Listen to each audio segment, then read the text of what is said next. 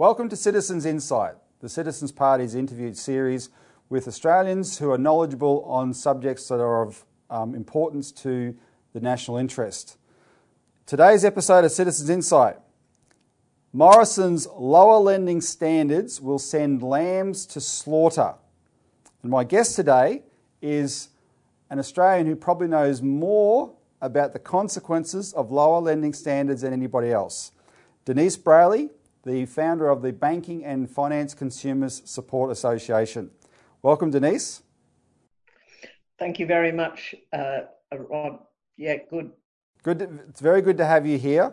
This is a timely discussion because um, you, as I said, would know more about this subject than anybody else just from the sheer experience of being on the front line, um, dealing with the cases of people who were given bad loans by the banks they should never have been given, who were talked into those loans by predatory banks and then had to suffer the consequences.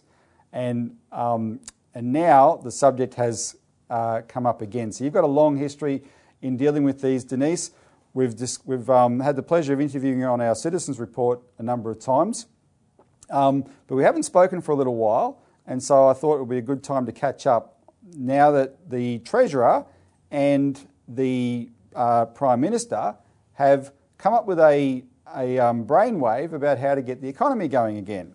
And their idea is that in this context of an economic of a severe economic slowdown, of course, you know, contributed to by the, the, the coronavirus pandemic, et cetera, but one which had already started, and that's an important thing to note, right? The crisis, the economic problems were well and truly here before the coronavirus. Um, in that context, the government's desperate to get the economy going again, and so out of their desperation, Morrison and Frydenberg have told the banks to lower their lending standards. So to start with, Denise, what do you think of that policy? Well, for one, I don't think that subprime lending has stopped. There's eighty percent of it still going, according to the sellers. They're still promoting subprime because their target market is still the older people with assets who own their own home. The second point is that the financial products are the problem. They're low-docs and no-docs. You can never pay them off. So low-docs and no-docs are low lending standards. That's what they are. So if the Prime Minister suggests that it was okay for lowering lending standards by now way of policy is insane. I mean, right now we need long-term policies. We need safer lending products. We need a, an end to the bad products that are already still there and being sold that lead to financial ruin for thousands and thousands of mostly older Australians. And it's not for the faint-hearted. The plan is desperate decision-making that the Prime Minister is advocating, and it leads to homelessness. We know that. My, my files are full of people that had to move out of the home they'd worked for for forty years and, and saved hard for, and then uh, have lost their home by talking them into buying a second house to push the construction market. So, Denise, that's an interesting perspective which few other people would have, which is that um, what do you, how, how much, your argument, I suppose, to sum up is how much lower can lending standards go, because you haven't seen any evidence that lending standards have been that high. And as you say, you get this from talking to brokers, right? Brokers are the ones who are telling you the kinds of products they're selling are still these low doc, no doc and alt doc loans. Yes, may I make a point there that when um, the in nineteen ninety-six ninety-eight, when these products started appearing, Uh, in any great numbers. There were seven thousand brokers or sellers. Now there is forty thousand. Now, it may have slacked off the last couple of months. I'm talking overall. But they are still selling these same products because that is the only market they can get a, a foothold in. So therefore, um, the end result was in, in five years, the bank ends up with the house. You hand over the keys. It doesn't translate into the courts because they don't do so many repossessions as years ago. They just get the keys handed over and you're no longer the owner of your own home. Now, this was this issue of poor lending standards and the victims of banks who had taken these bad loans, and yes, they'd applied for them, but they'd been talked into applying for them and then suffered the consequences. This was one of the main issues that led to the twenty eighteen Banking Royal Commission, and you were heavily involved in the lead up to that. Just give people a sense of how bad that the scale of the problem was in Australia. Well, I had sent, as you know, multitude of letters, getting hundreds and thousands of other people to also write letters to the Prime Minister and Treasurer of the day and advise of this problem, that we needed a Bank Royal Commission. So this assumption that banks can now have lower lending, uh, sorry, assumption that banks have higher standards is false. They aren't going to suddenly manufacture higher standards because that would lower the amount of money they bring in each year. Yep. So the business model is the problem. And the banks win every time. The customers lose. They lose their assets. So the banks make money by using lower lending standards, by promoting they're going to somehow miraculously make their standards higher. It, it's, to me, it's just farcical. Yeah, now I can, I can state now that um, it, it is known. There was a leaked document revealed in twenty sixteen that was an APRA report in two thousand seven of the impact of lower lending standards then, which APRA was informed of. The report stated that the lower lending standards had led to three times the mortgage lending than otherwise would have been the case. So it identified a bubble then in two thousand seven and noted that delinquencies were on the rise, and of course this was around the same time the same thing was happening in, in the United States that led to the global financial crisis. So an Australian APRA report said that then, and APRA is the bank regulator. In twenty, twenty eighteen, this, twenty sixteen, sorry, this report was became public um, because it was leaked, but th- the point was APRA had sat on that report. So that was the bank regulator, had no interest in two thousand seven in addressing that problem, and then you know the problem just got worse and worse and worse and led to the Royal Commission. Now, Denise, you would have, um, just to give people a better, who don't know you, a better insight into who you are, um, correct me if I'm wrong, but I think you advocated personally on behalf of something like two thousand bank victims yourself. Is that correct? Yes, starting around about two thousand one. And then it escalated into, by two thousand five, there were things going on out there in the marketplace that just shouldn't be going on involving banks, property and mortgages. Yeah. And so by two thousand seven, these reports probably came from various politicians raising issues in Parliament. And even in two thousand five, there was the P I A inquiry. So it started a series of inquiries. Uh, that was the Property Investment Advice Inquiry. But eventually by two thousand twelve, it had reached a crescendo and I was called back in to Parliament as a witness in the Senate. And that was particularly for another inquiry, but this time banks, uh, what was it? Uh, banks uh, it was a banking inquiry. And in that particular uh, inquiry, the evidence I gave was specifically targeting um, the residential-backed mortgage securities as to the rate of, uh, of, I wanted to know the percentage of these subprime low-doc loans in the R M B S packages. Now, up until the bank, then, the banks had denied to the media there was any, any um, percentage at all in those R M B S packages, which was totally false, as we found out later.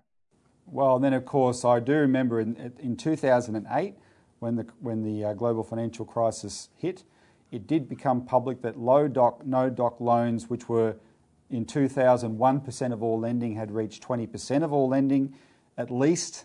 Um, that, these are official figures as of two thousand eight. That was on a par with the United States, where you had the uh, meltdown. Um, I, I can also say, Denise, I want to tell the, the audience a story now about you, um, because I was in a meeting in twenty fourteen in uh, then Assistant Treasurer Arthur Sinodinos' office, and the meeting included Joe Hockey's chief of uh, chief economist uh, named Tony Pearson, a former N A B banker who's now back with the Banking Association, and I was I was accompanying a, an international guest who was a banking expert, and this um, Hockey's chief economist Tony Pearson sat there and talked about how great ASIC and APRA were as regulators, and also present in the meeting was Wacka Williams, the National Party senator, who did a lot to try and get the Royal Commission going. So this is in twenty fourteen, four years before the Royal Commission. And Wacka Williams almost choked in response to Tony Pearson. And he said, well, I talked to Denise Brailey and she has a very different view of ASIC and APRA. So this was a, this was a real serious and growing problem in those years that, that you were known to be the person who um, knew most about. Yes, well, it was Wacka that then came over around that time in two thousand thirteen, fourteen, uh, and we had breakfast together um, in order to discuss. Uh, you know, he gave up his, his weekend to meet me on a Sunday morning. I had to drive down from my home um, to, to have this two-hour meeting, and then he flew straight back to Canberra and uh, started work on what he was going to do to... Uh, armed with the information I'd given him, the evidence I'd given him, um, the current situation then, as to there has to be a Royal Commission into the banks. And I'd already given that evidence in two thousand twelve, so he was fully armed then with why we should be doing more to get stop this ever-ending run of inquiries, which the answer, uh, the answers we sought were already forewritten, and uh, start really examining what had been going on. Now, before we, let's get to the Royal Commission in a second, but just one one other thing before that. I just wanted to quote Scott Morrison um, the other week, the day he made this announcement, and this is a very revealing quote um, that I want your response to, Denise. He said, in justifying this policy to lower lending standards in order to encourage banks to lend more, he said this, quote, "It isn't in the bank's interest to lend to someone who can't repay." You've had a lot of experience. Is that true? No, it's not in the bank's best interest to actually do anything other than low doc loans. They don't make as much money. I don't know what un- the government un- does not understand, and particularly the Prime Minister and Treasurer, they do not understand. It's not in the consumer's best interest to continue with the status quo. And the problem with that is that we've got a, we've had a Royal Commission. Yes, we could talk about that in a moment, but the point is it was substandard. It, it didn't, it only spent six days on this subject. And there's all these consumers losing their homes. They're mainly older people, fifty years plus, mostly sixty-five to ninety-three. And they're losing their homes because they're being targeted by the sellers who are told that is the marketplace. The sellers don't know they're selling a bad product. Mm. They don't understand why would the bank sell a bad product. By by sellers, you mean by sellers? By sellers, you mean brokers? It's a, a, a, they're selling them a mortgage, yeah, in order to buy a second home. Yeah. And the second home then will end up losing them both assets. And to be clear, this and is that's why... the problem. They they get... Sorry, Robbie? No, you go ahead. Finish that thought. What what what What is happening out there, which I've given evidence for several times and written umpteen reports, including a fourteen-page report to uh, Mister Hayne, uh, is is that these particular people are being targeted if they have an asset. That means they own their own home, ordinary mums and dads. That's where the money is. It's that money and asset that the bank wants. That's how it's making such outrageous money. That money is coming off the backs of forty years hard work by mums and dads. They're told to go and buy a house in a different state from what they live, so they can't go and drive by. get borrow a subprime loan, which is easily loaned to them. They don't know it's a subprime loan. They just think it's an ordinary mortgage, like they paid off before. They don't know it's not a P and I.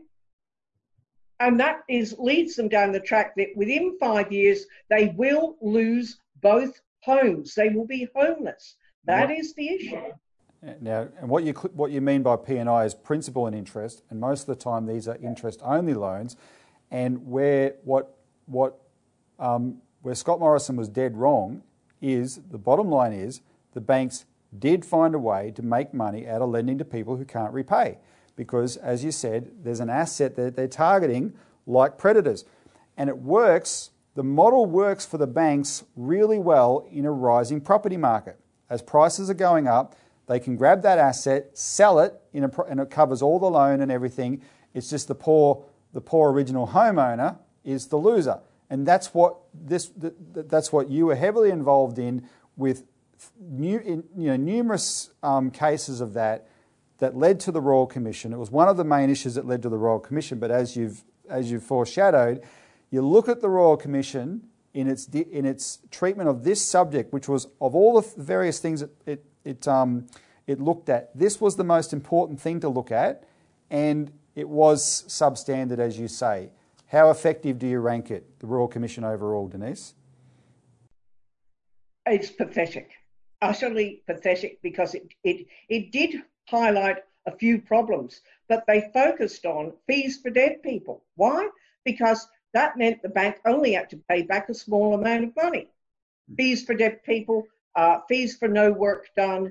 That's what we spent all that twelve months on. We only spent six days of the Royal Commission on the most important issue that's robbing people of their homes and their forty years hard work, is the low doc loan.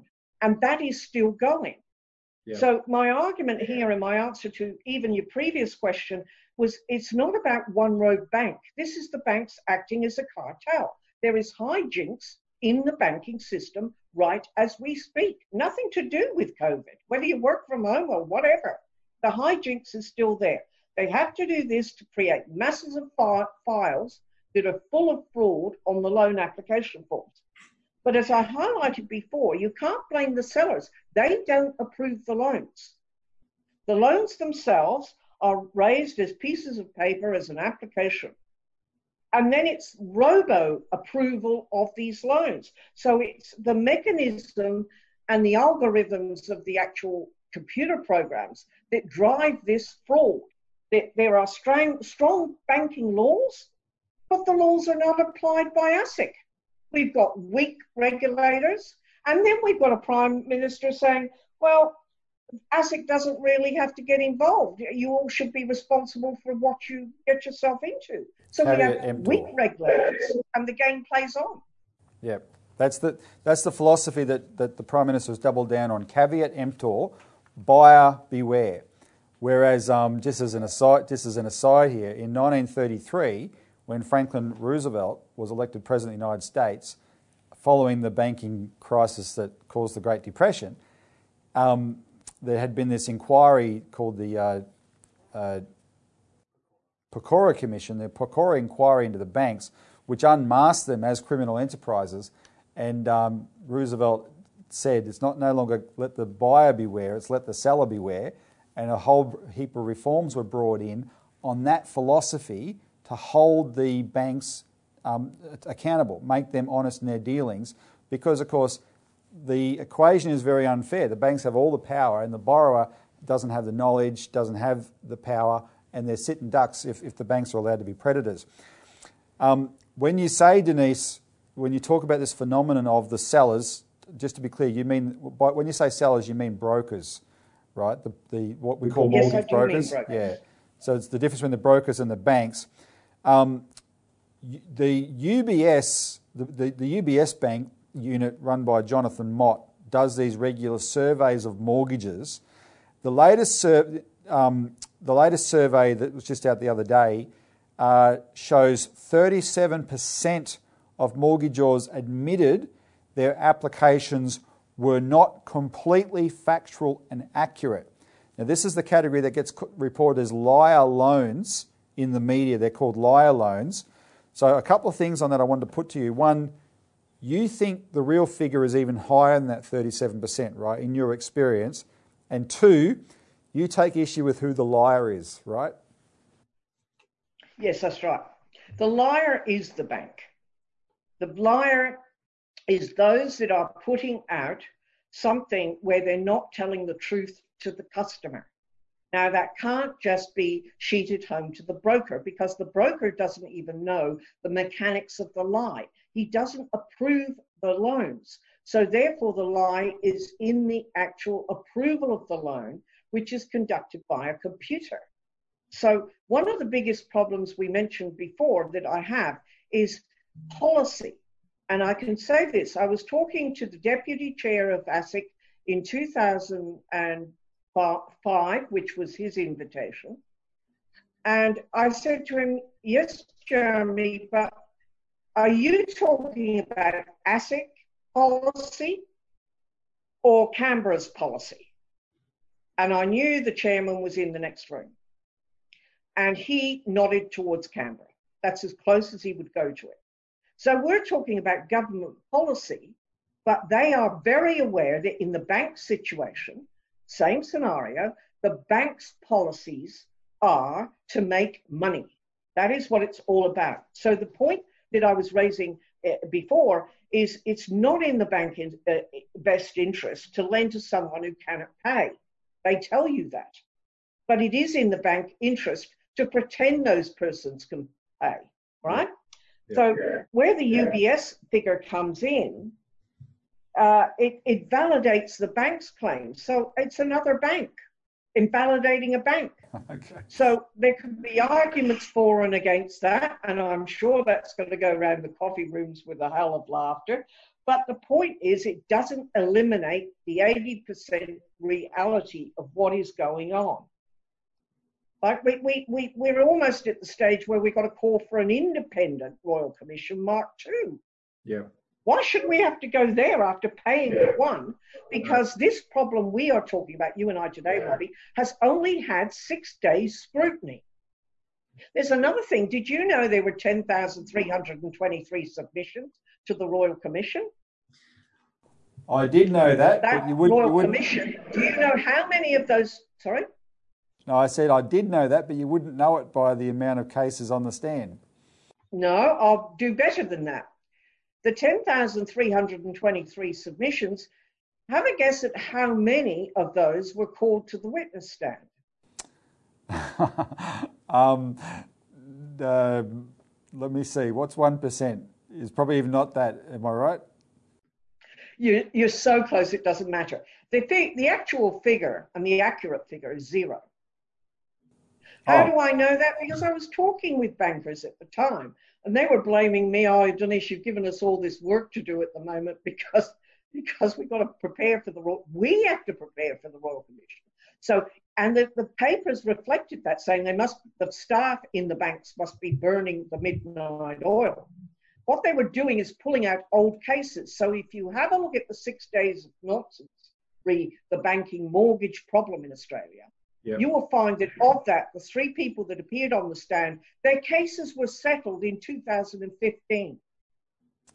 So how did they, were they, were they cases that the banks picked to go to the stand? Yes, the ASIC asked the banks to dig up a few old cases we can put in front of the Royal Commission. There you I go. am utterly devastated by that. And, and, and thanks to you, Robbie, you managed to get people to pay for me to come down to uh, Melbourne to sit there and listen to this uh, twaddle. And that's why we need a Royal Commission Bank number two, because there, Mark number two, because there is no um, end to this story unless we properly examine what is going on. No, that, that's an interesting story itself. Um, the first week of the Royal Commission started quite dramatically on this subject of... Um, bad mortgage lending. And so at the end of the week, I called up Denise and said, you should come for the second week, because we just assumed that this, we knowing how big the problem was, that this would take a lot of time for the Royal Commission to go through. So we, we flew Denise over from Western Australia to Melbourne to participate for the second week. and was it half a day or one and a half days they, they did extra on it before they moved off onto something else? Um, That's your six and a half days, yes. Six and a half days. And, and I wouldn't have come all that way had I known that either. Yeah, of course. Uh, so it was a complete farce. Uh, I thought they would go through the prelims in the first five days, uh, but that's not what happened. It was just looking at three cases that were pretty tame, nothing like I'd been raising at all, and designed to just bring those. And that was the other problem. If you read through the transcripts, um, Commissioner Hayne had to uh, actually go through these three cases and agree publicly that these people that had all signed, because their, their, their complaints have been settled with the bank three years before. Yeah. So because of that, they all had to, uh, uh, sorry, I'll go back one. Commissioner Hayne had to go back and state publicly that the three people that had come from two thousand fifteen to the two thousand eighteen inquiry, they were allowed exemptions because they had signed stat decks with the banks that they would not tell anybody what the settlement was or anything about the case. So how could they be witnesses unless Hayne gave them uh, a sanction? Yeah. So that so I, I hope this I hope this gives the viewer an insight from your unique perspective into, one, the whole problem which led to the Royal Commission, but then the absolute failings of the Royal Commission. So then, Denise, you get to today or, or now, and this policy the government has announced that where Morrison and Frydenberg are demanding the banks lower lending standards further, which is which is the point. Um, you have to ask. Yes, it is. What was the point of the Royal Commission? Did it, it serve a purpose well, that's at all? Right. I mean, uh, yeah, well, you know, that's right. Well, why would we? Why would we be going through all this? And then, and the, the big point was the calls for the Royal Commission, for the first say, was for the sake of the consumers, not the banks. Yet yeah. The banks were allowed to run it. They chose the terms of reference. Hayne has admitted he worked them out with Ken Henry. Yep, that's right. I mean, how can you do this? A, you know, a chairman of a bank, the biggest bank, uh, working out the terms of reference of its own inquiry. It was a bank inquiry into itself. So it was totally controlled from the beginning. So they were supposed to be raising banking standards according to the public demand. But instead, the big point was for the banks. They, they, they, they, take, they took control of the narrative. That's what angers me in regards to mortgage fraud. They completely shut it down within days in spectacular fashion. The focus was on the fifty-six thousand instances Uh, we thought were going to be put forward, and nothing was shown, you know, but there was fifty-six thousand breaches of fees for dead people and fees for work done. That was what was going on. The point for the government, their point of view, was to give ASIC a part-time job so they didn't have to do anything more and to look after the library. That's all ASIC ever does. I've been its biggest critic there. Yep. And the point yeah. for the taxpayers, well, they might want to know from their point of view, was it a waste of money and just spending all that money covering up the truth? Because in actual fact, that's what we got. Uh, it was a cover-up, not, not a proper Royal Commission. It had a weak terms of reference, deliberately so. So, yes, it was a cover-up. Well, and therefore, that's how people need to um, understand this new policy. Uh, it's a continuation of what is a lot of corruption and criminality that's long existed inside the banking system. The government's just given it a green light to go even harder. And and, and unfortunately, most politicians will look the other way because they'll buy into the, the line that this is desperately needed for the economy. And um, yeah, and this is not a way. It, it, what it means is what... You can buy into that pact if you want, that grand bargain. Oh yeah, let let let, let the banks, because what what what allows it, when banks lend money, they're creating money, and that money does circulate through the economy, but it's going to leave all these victims in its wake and a lot of debt, as we've argued. And this is not the way to generate an economic recovery.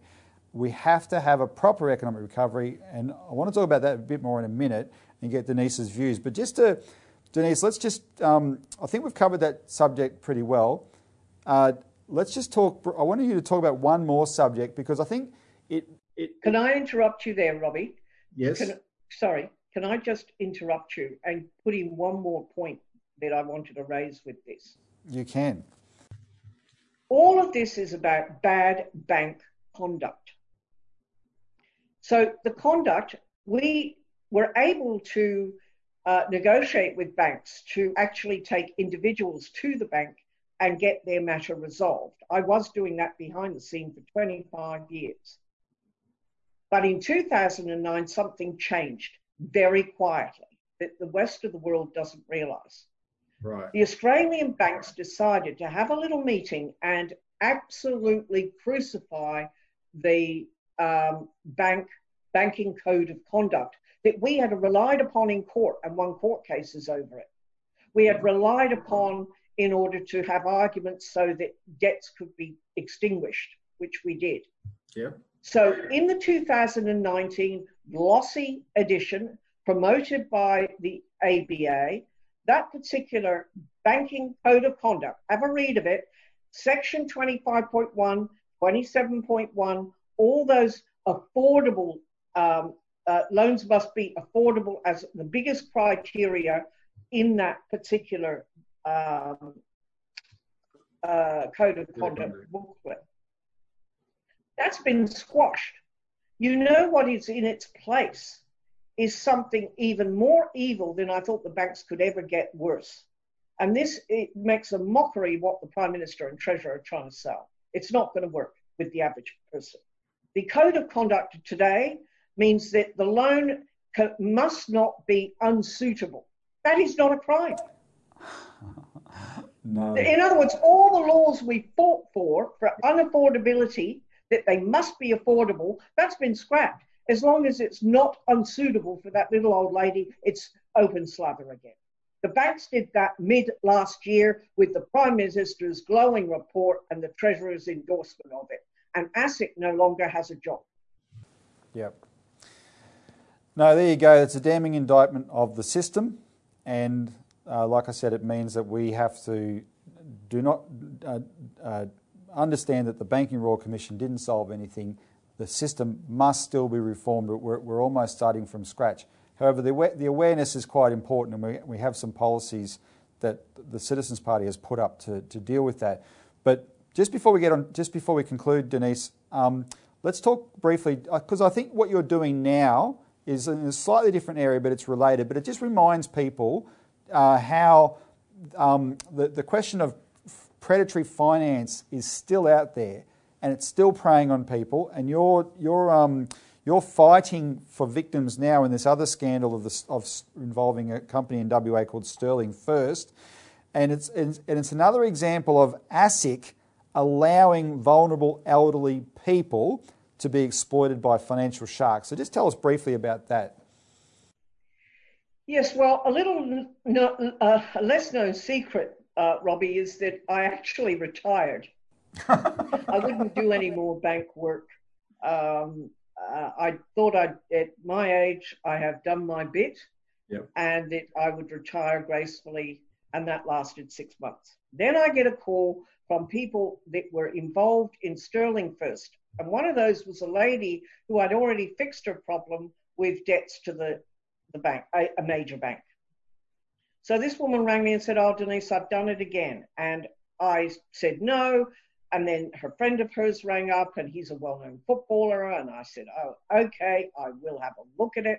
And since then, I've been looking after, really, there's about one hundred eighty individuals that are couples that are involved in what is called Sterling First.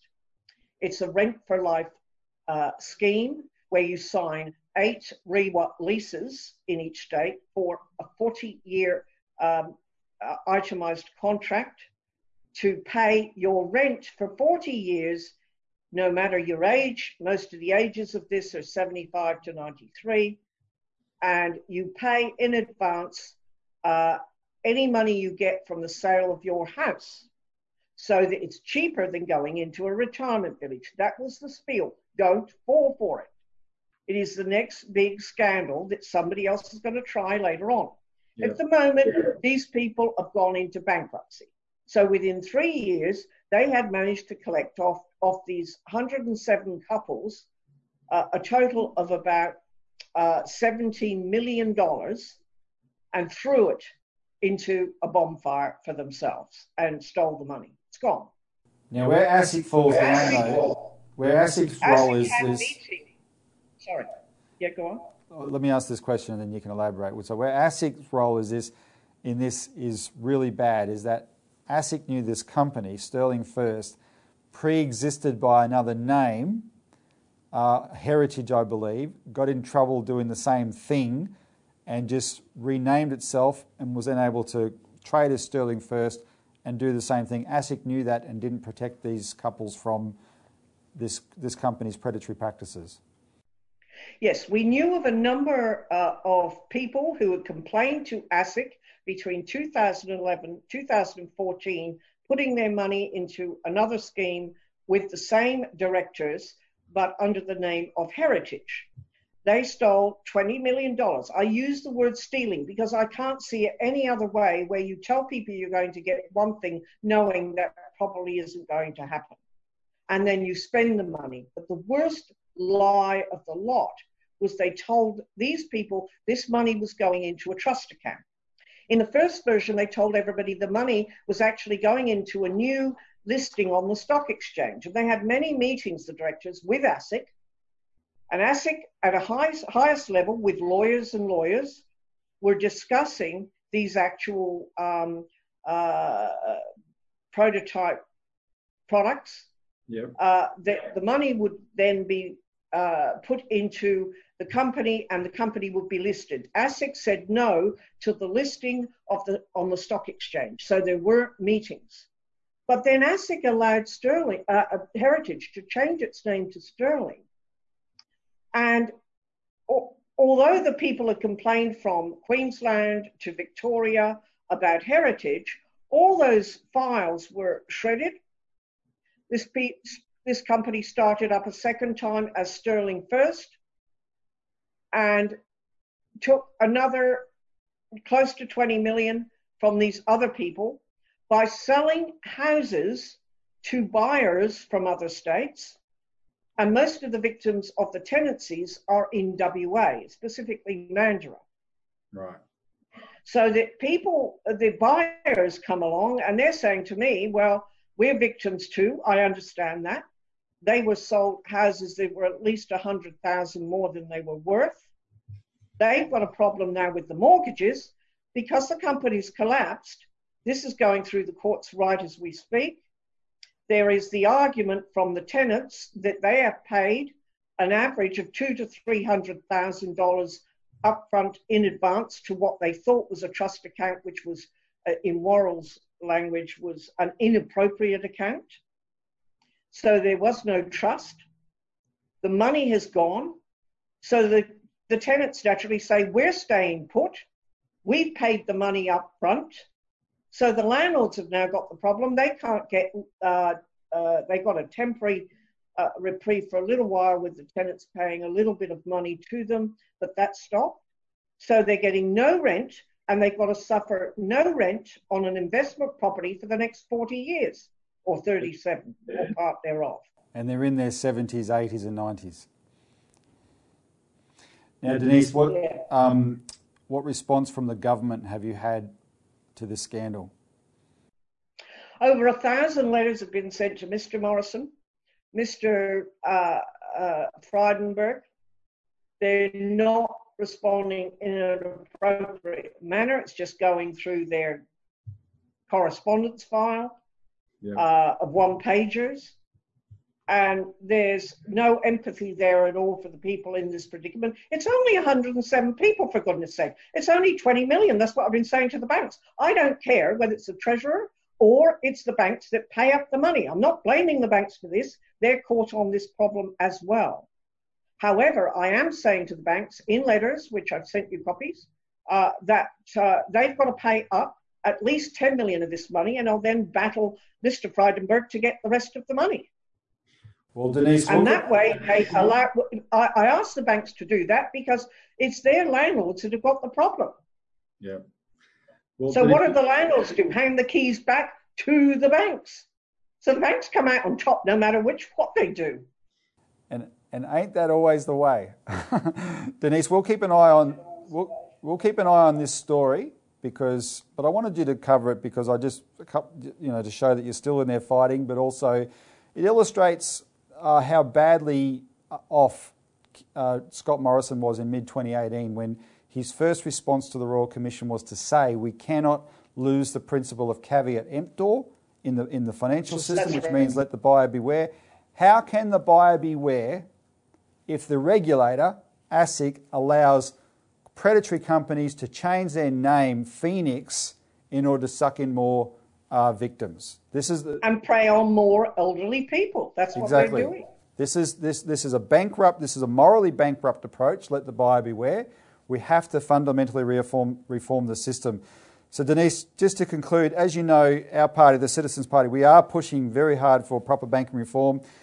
Um, including a Glass-Steagall separation of commercial and investment banking, and what that does, of course, um, in terms of the general problem of lower lending standards, it takes away the incentive for banks to gamble on mortgages, because when there's the Glass-Steagall separation and banks can't do investment banking, they can't do securitisation, they can't do derivatives, and these are all the things that actually allow um, bad loans to be profitable, right? So that so Glass-Steagall addresses that. We're also working, as we speak actually, because this, this is a mounting mortgage debt problem, on a, uh, on a debt restructuring plan to deal with this huge mountain of unpayable mortgage debt, but in a way that allows people to keep their homes, um, instead of waiting for the inevitable crash that will wipe everyone out, including the banks. So what do you think of those policies? Well, I think the policies need somebody with responsible thinking to actually understand buyer beware is a recipe for disaster for the economy. I'll repeat, it's a recipe for disaster for the economy. It cannot sustain. It just means you've got to keep picking up more victims and more victims, so there's nobody else left in Australia with, that owns their own home. We'll all be tenants in our own nation. I don't agree with these policies whatsoever. I think that the public has to be more educated on what these big banks are doing. They're controlling the company. They control uh, Scott Morrison. They control the treasurer. And that's why we're getting these motherhood stupid statements uh, that everybody has to be responsible for anything they find themselves into. It's ridiculous. It is just an invitation for white-collar crime to be a major force in Australia. And, and, and it's not going to end there. It's going to end in a bloodbath of people when they really find out they've been lied to, when they really find out what the truth of these financial products are, when they really find out that ASIC is the most weak regulator we've ever had because of the Morrison policies. Denise, that's an excellent note to lend on, very powerful. Um, what I, what I urge the viewer... We've, we've, today's show has been certainly about reminding people how bad the problem is and is ongoing. It does reinforce the need for fundamental reform, though, and that, that starts with not being fooled into believing that anything was done in the last few years, right? This, the direction the government go, is, is um, determined to go here is a disaster. Denise is the best qualified person in Australia to testify on that, and even though she's supposed to be retired, she's still in there fighting, for which, Denise, we really um, tip our hat to you. Um, we appreciate your appearing on Citizens Insight today. Your insight has been incredibly valuable. We will take your views and keep fighting, because that's what this whole um, uh, the Citizens Party's mission is about. We have to fix this banking system. So many of the problems in Australia begin and end there.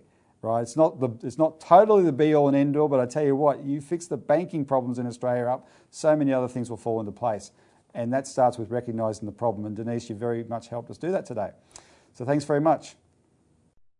You're very welcome. And may I say, all I want out for Australians in, in my so-called pseudo-retirement is fairness, Robbie. Fairness for citizens, fairness for every citizen. That's not happening at the moment. So I thank you for the time. Thanks, Denise.